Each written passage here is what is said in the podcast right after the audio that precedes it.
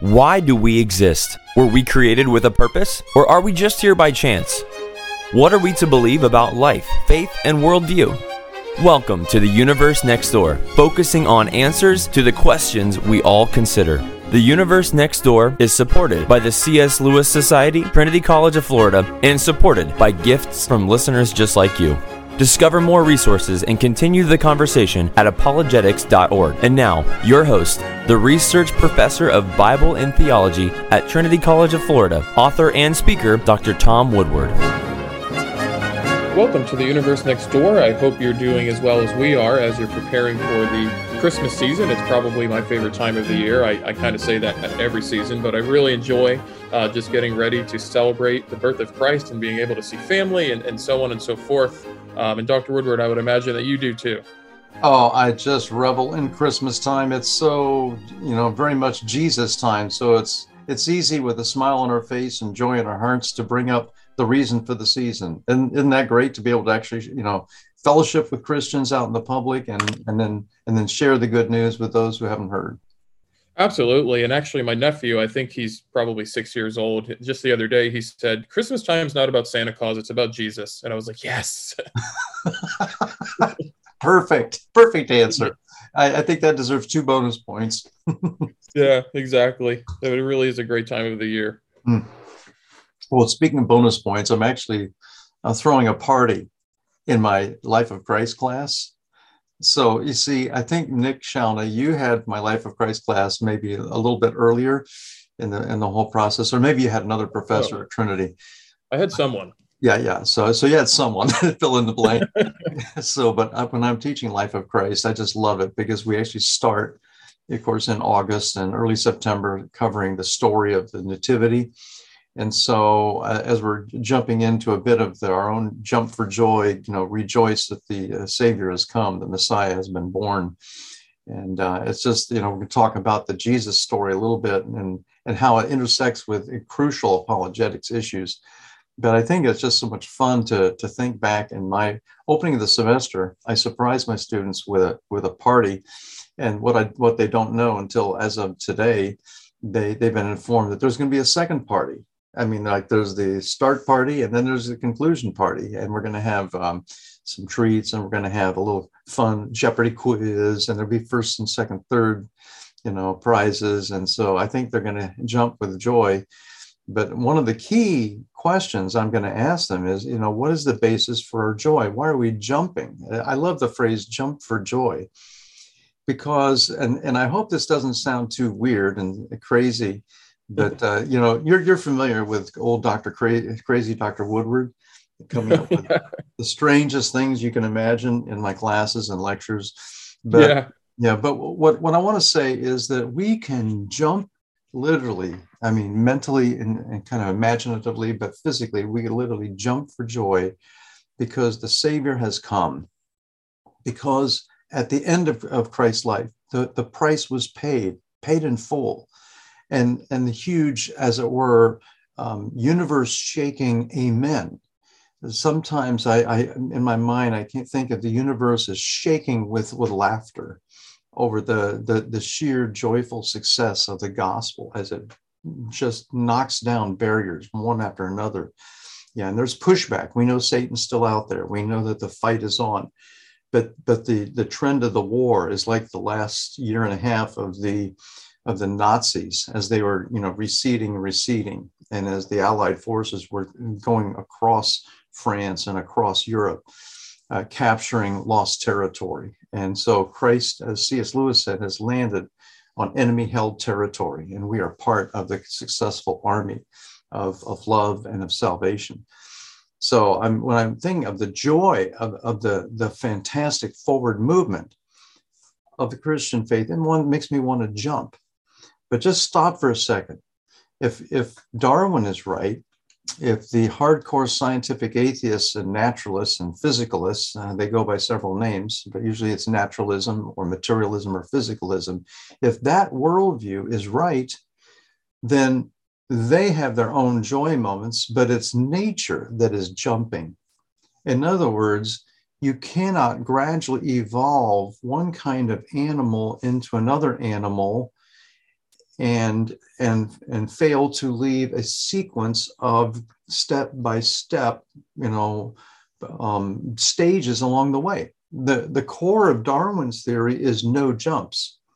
Now I'm sure, you know, if if if they were to import some jumps in the theory, they just like what, you know. And, there, and you and I know that a couple scientists, uh, Niles Eldredge, Stephen Jay Gould, tried to import some medium-sized jumps mm-hmm. the problem with their jump in, in the Darwinian theory, and we're going to talk about that today, is that there was no evidence for the actual, you know, transition, the fast movement in the actual jump. So to give you a good example, the earliest of the um, basically modern bat fossil, Myotis myotis, um, those bat fossils are not suddenly, you know, as it were, you know, or I, I should say recently discovered, you can go back 50 million years and see modern bat fossils. And that's interesting because that's when bat evolution was supposed to be just getting underway. Mm. When that crucial fossil turned up in Wyoming when I was a teenager in a quarry, the scientists were shocked because they saw that bat kind had not gradually, step by infinitesimal, tiny little step, it had not phased in along millions of years. It suddenly happened overnight. It was almost like, okay, let's start bat evolution. Bang, it's over. what? How did that happen? Oh, we just did it quick. Right. Okay, well, can you show us the transitions? Oh, I'm sorry, there aren't any transitional fossils must be there. Well, yeah, they surely must have been there, but we can't find them. Well, why is that? Okay, we haven't looked hard enough.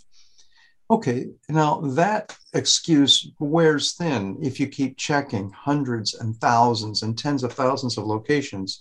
And if you have literally many thousand geologists and assistants to the geology, you know, paleontology group who are looking and ransacking the earth, and they keep finding, you know, these new creatures and that the, the bat is just chosen as an example. Another example is, uh, for example, dragonflies.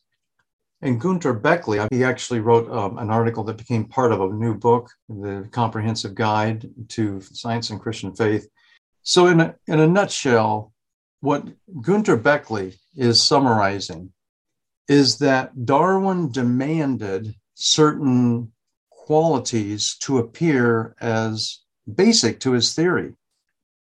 In other words, his theory of gradual development of all life from a single simple source, of a pulsating blob of protoplasm, some simple bacteria type creature in um, hundreds of millions, if not billions of years back.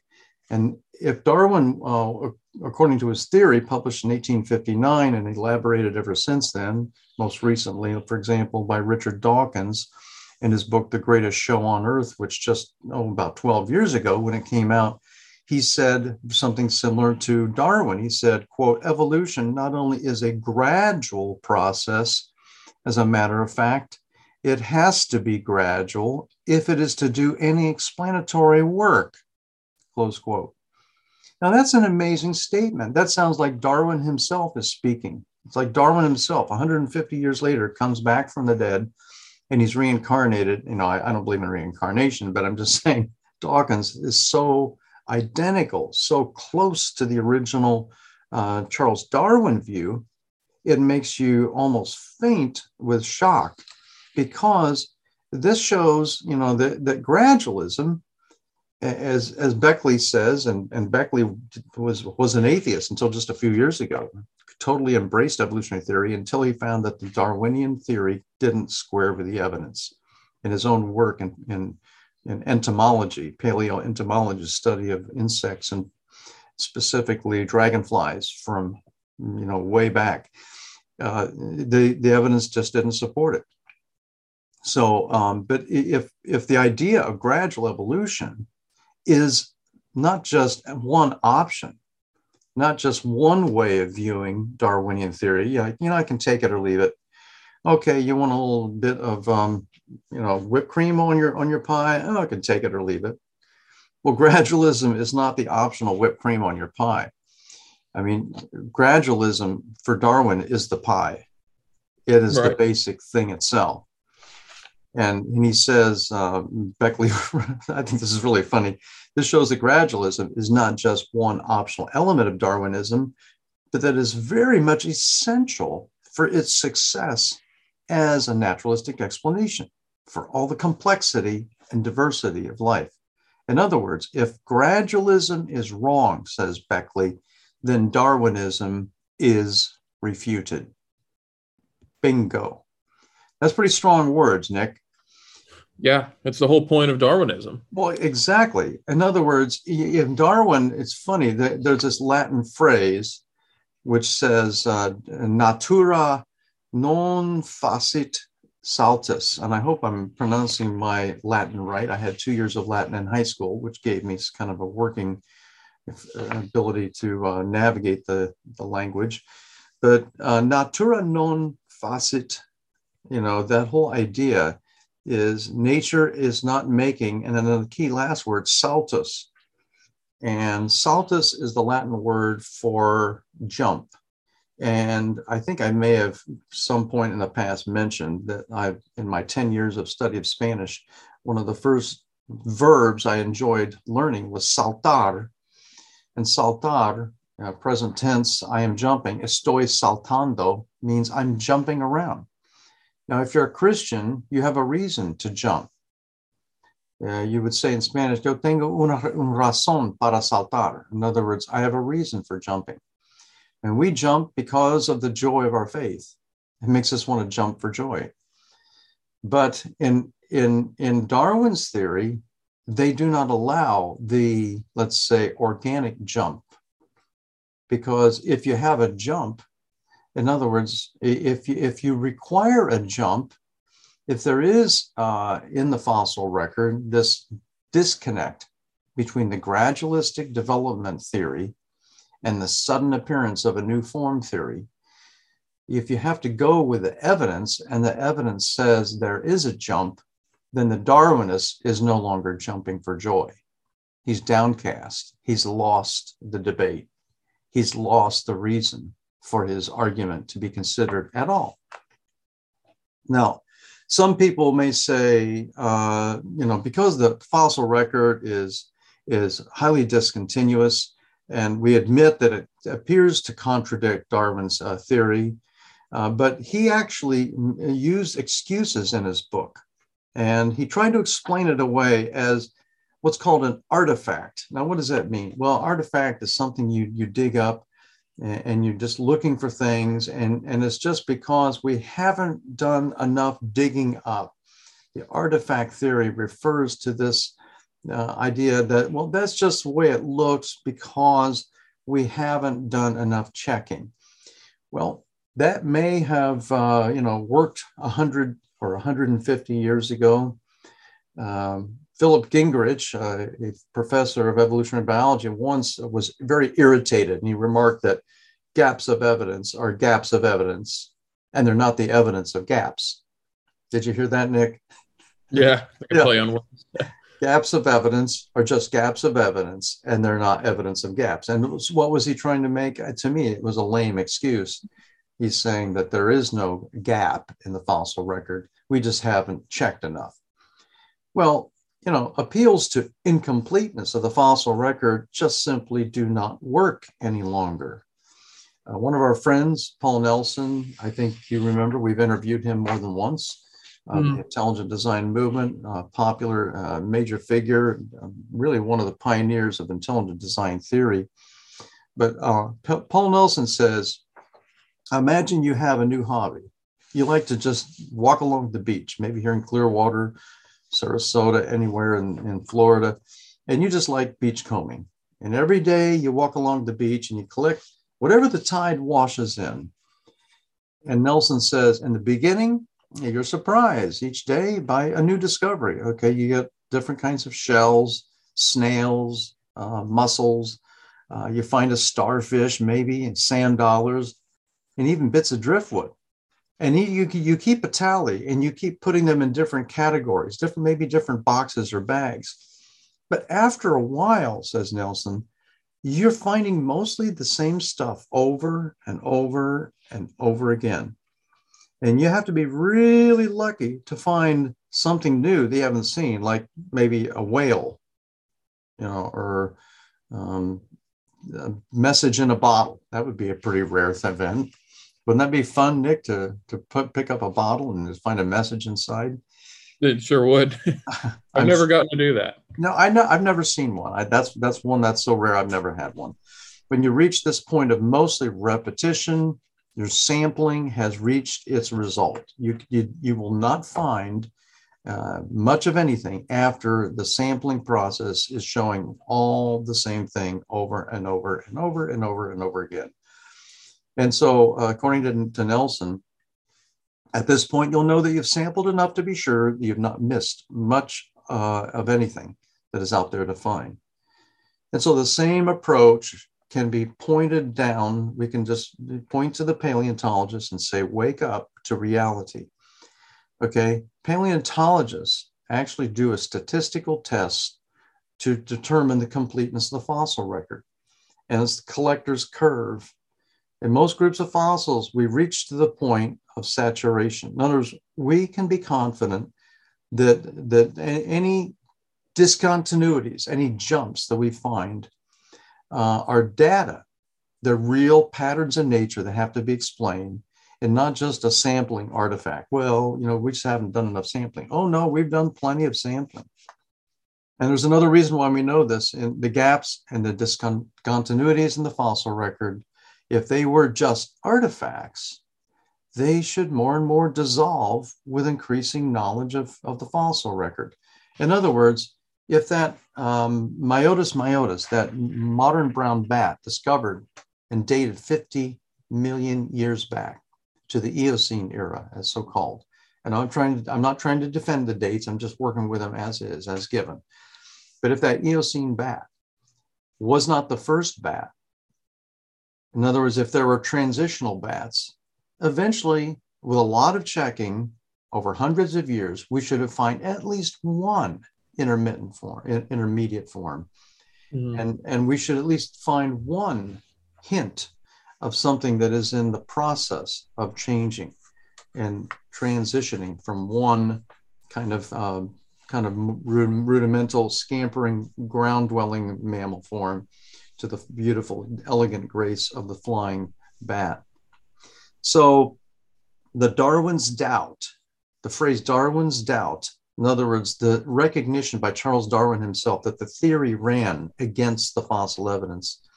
That, that realization, that Darwin's doubt realization, is as powerful now, really more powerful now, because the sampling error excuse um, cannot, cannot be used. Now, um, you know, I have to consider the time scale of Earth history uh, to estimate whether some event in history of life is, is abrupt or not.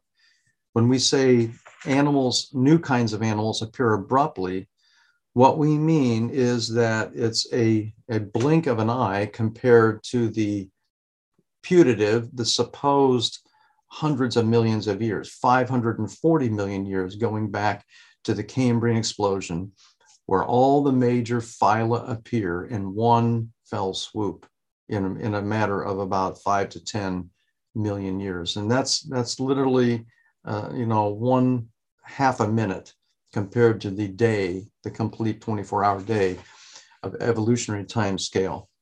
So transitional forms uh, are not coming in uh, like the Darwinian side would love to have them. They are absolutely dramatically, shockingly missing at every juncture, and most uh, shockingly, at the highest level of forms or body plans. You might call them foundational architecture plans, because the phyla, the phyla are actually found in great abundance. Virtually every major phyla, only the ones that lurk inside our body um, or some other animal body, the parasitic phyla, uh, which are really almost too small to be fossilized in the first place. But every non parasitic phylum, which is again huge categories of life, all of them appear abruptly in the Cambrian. Now, think of that as comparing a spoon with a helicopter. So, Nick, is the spoon and a helicopter a little bit different? A little bit. just, just a little Correct. bit. Correct answer. I really made it hard for you. Yeah. Okay, well, spoon, especially one that has a little, you know, holder on the end, so you can hang it on that kind of like, uh, I don't know, the thing that hangs down from the the um, top of your kitchen, and has all this like a tree of uh, wires sticking out, and you can hang all your implements and all your utensils for cooking on one little gizmo well, you know, that instrument tree uh, ha- has the, the need of being joined with um, the utensil, in this case, a spoon. So it has a little hole on the end of it so you can hang it. So it has the shape at one end that enables it to do its uh, dishing out function for Thanksgiving uh, Day feast. And then it has the other end that has a little hole so it can hang on the utensil tree.